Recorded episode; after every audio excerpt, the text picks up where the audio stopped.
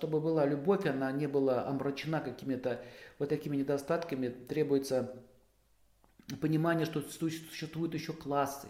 На вот четыре класса. Рабочий. Что такое рабочий класс? Это не быдло какое-нибудь. Вот не надо так вот называть, что вот рабочий это низко, ой, он рабочий. Нет, это мастера, это люди, которые э, делают э, хорошо свою работу. Э, например, без мастера вы не сможете даже ну, получить красивую мебель. Кто-то же это делает, кто-то же резьбой по дереву занимается. Понимаете, вот это мастера. И они называются класс на санскрите шудры.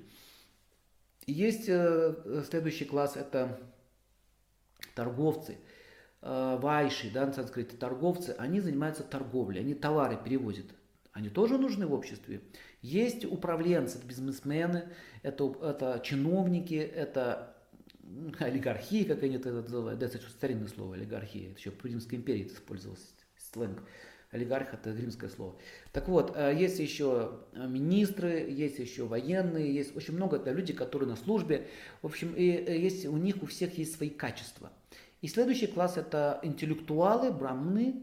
Браман переводится тот, кто несет свет. Это ученые, музыканты, врачи, юристы, педагоги, воспитатели, священники и так далее. То есть те, кто знания несет, это голова общества.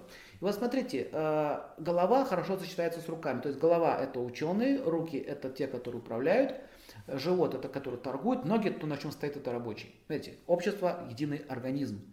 Вот руки с головой хорошо сочетаются. Голова, голова, руки, руки.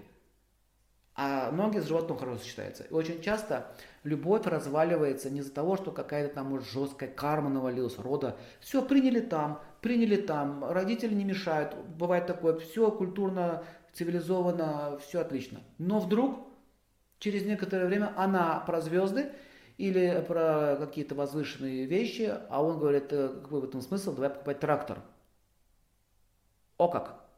Смотрите, она музыку пишет, ля-ля-ля-ля-ля-ля-ля, он говорит, ты что тут это пиликаешь на рояле? Надо давать угля много, но мелкого. Понимаете? Вы говорите розы, я на них плевал. Стране нужны паровозы и металл.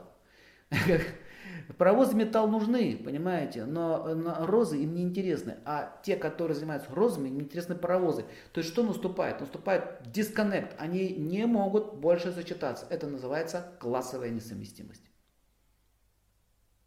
Все. Интересы диаметрально противоположны, и они расходятся. Вот если бы были паровозы с паровозами, то есть они вместе где-то на заводе или там занимаются фермерским хозяйством, или э, занимаются, допустим, какое-то производство, там мебели открыли, то есть они же тоже разные бывают, да, эти вот э, классы. Они вместе, у них есть общая тема, им, э, у них сознание соответствует друг другу, и они, им э, хорошо живется, они будут счастливы. Если ученый с ученым или художник с художником, все хорошо. Или, допустим, управление с художником. Вот как, как та картины пишет, а он ее финансирует, тоже сочетается. Вот эти вот сочетания и несочетания классов э, дает возможность э, людям иметь любовь и жить счастливыми.